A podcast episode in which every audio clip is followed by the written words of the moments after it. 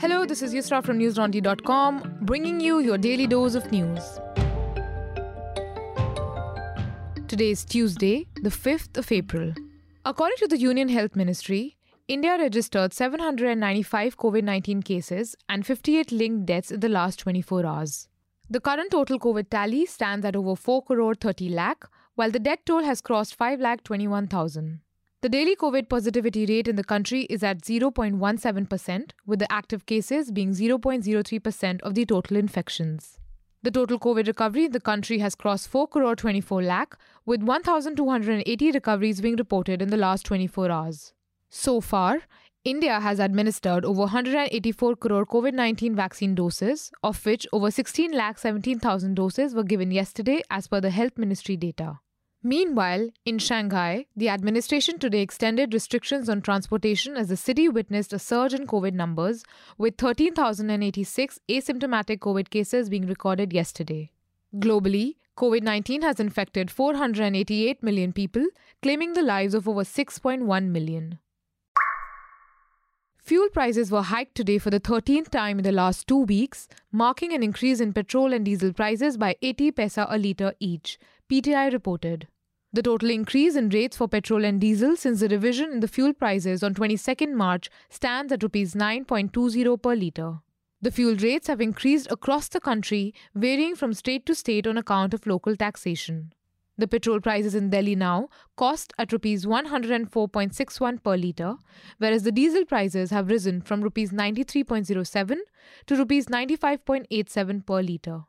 In today's Lok Sabha session, opposition members raised slogans against the rising petrol and diesel prices across the country. PTI had earlier reported that fuel rates in the country have been on freeze since November 4, 2021, ahead of the assembly elections. This was despite an increase in the cost of crude oil by $30 a barrel during this period.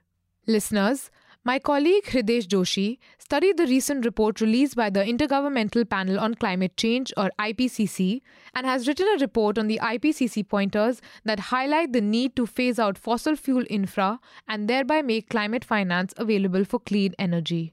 You can read his report on newslaundry.com titled Without Immediate Reductions Limiting Global Warming to 1.5 degrees Celsius Beyond Reach, IPCC. The reason we are able to report on issues of public interest such as this without any pressure from political parties or corporations is because we don't depend on them for ads. We rely on the support of our subscribers. So if you are not yet part of our tribe already, then head over to newslaundry.com and click on the subscribe button on the top right hand corner of the screen and pay to keep news free. The Supreme Court today agreed to hear a plea challenging the electoral bond scheme, which are the laws that enable issuance of electoral bonds, Live Law reported. This matter was raised by Advocate Prashant Bhushan before the Chief Justice of India, N.V. Ramana. Bhushan referred to the petition that had been filed by an NGO, the Association for Democratic Reforms, in 2017. That plea had sought to challenge the anonymity in the electoral bond scheme, which was introduced through the Finance Act 2017. A bench led by the then Chief Justice of India, S.A. Bobde, had denied a stay in the scheme in April last year, ahead of assembly elections in five states at the time. Bobde had stated that there were sufficient safeguards in the scheme and that it ensures that all political donations happen through banking channels. On donor anonymity, the Apex Court bench had said that the donor's information could be gathered from records filed before public authorities.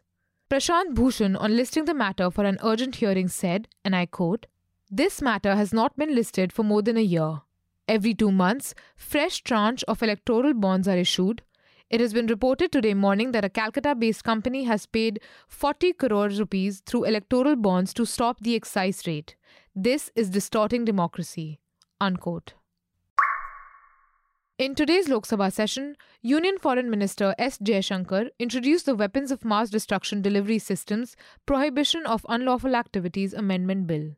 This bill grants the government the authority to freeze and seize assets of people involved in financing weapons of mass destruction, the Indian Express reported. Meanwhile, members of parliament from the Telangana Rashtra Samiti expressed their agitation against the centre on the issue of paddy procurement.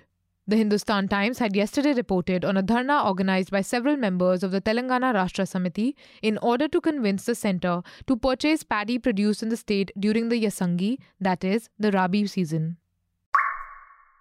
Haryana Chief Minister Manohar Lal Khattar today moved a resolution in the Assembly demanding the central government to not take any actions that would disturb the existing balance between Haryana and Chandigarh, the Indian Express reported. This comes in response to a resolution passed in Punjab Vidhan Sabha last week that had staked claims on Chandigarh, the common capital of Punjab and Haryana. Khattar further emphasized the provision of Section 3 of the Punjab Reorganisation Act 1966, through which the state of Haryana and several other measures came into existence. The political parties in Punjab thereby rejected the Punjab resolution. The assembly also demanded the centre to construct the Satluj Yamuna Link Canal in compliance with the Supreme Court order. The resolution read, and I quote, the right of Haryana to share waters of the Ravi and Beas rivers by the construction of the Satluj Yamuna Link Canal were historically, legally, judicially, and constitutionally established over time. The August House has unanimously, on at least seven occasions, passed resolutions urging the early completion of the Satluj Yamuna Link Canal. Unquote. More than a month into Russia's military invasion of Ukraine, Russian strikes reportedly hit the eastern Ukrainian city of Kramatorsk today morning, as per the report of an Associated French press journalist. According to the journalist's account, one of the strikes hit a school in the center of the city. It was reported that the strike resulted in a 10 meters wide smoldering crater near the school building, with many of the building's windows being blown away in the attack.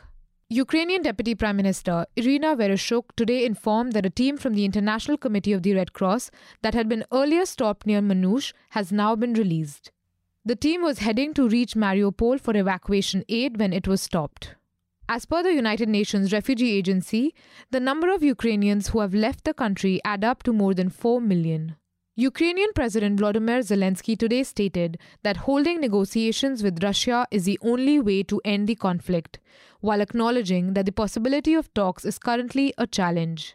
On the other hand, one of Kremlin's chief and the current deputy secretary of Russia's Security Council, Dmitry Medvedev, today said that the claims about Russian forces having executed civilians in Bucha was a product of Ukrainian and Western propaganda to discredit Russia. He said, and I quote, these are fakes that have matured in the cynical imagination of Ukrainian propaganda. Unquote. Recently, scattered bodies were discovered on the streets of Bucha post the withdrawal of Russian forces from the town. And in the aftermath of Russia's attack in Mykolaiv yesterday, 10 civilians were reportedly killed, with 46 people being wounded in the incident. That's all the news we have for you today. Stay safe from the din of disinformation and come back for your daily dose tomorrow. All the News Laundry podcasts are available on Stitcher, iTunes, and any other podcast platform. Please subscribe to News Laundry. Help us keep news independent. To catch all our podcasts on news, pop culture, current affairs, and sport, visit newslaundry.com. Follow us on Facebook, Twitter, and Instagram, and subscribe to our YouTube channel.